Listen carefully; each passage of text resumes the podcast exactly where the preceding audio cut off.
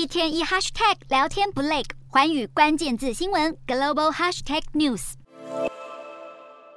北京市诊所的发热门诊外排起了蜿蜒队伍。在中国松绑防疫措施后，好几个城市的新冠病例开始大增，医疗量能逐步吃紧。首都北京的情况更是相对严重。近日，百度透过网络问卷调查有多少北京民众确诊过，发现有四成的受访者都曾经阳性。社群媒体上也开始传出有病患求诊得苦等上好几个小时，还有人透过微博求助。表示亲人在家中确诊过世，但无奈染疫身亡者数量太多，殡仪馆跟医院太平间难以负荷，让遗体只能先安放家中。或是有北京公立医院的医师向路透社透露，当地某些医院有高达八成的医护人员都感染了新冠肺炎，但由于人力短缺，很多人还是得抱病工作。雪上加霜的是，现在正值流感季节，再加上恶劣的空气污染，让医护系统更是绷紧作业。中国卫健委在十三号表示，政府已经要求所有二级以上医院跟基层医疗卫生机构都必须开设发烧门诊，来应应不断上升的病患需求。不过，在北京疫情升温之际，中共中央经济工作会议还是会如期在十五跟十六号召开。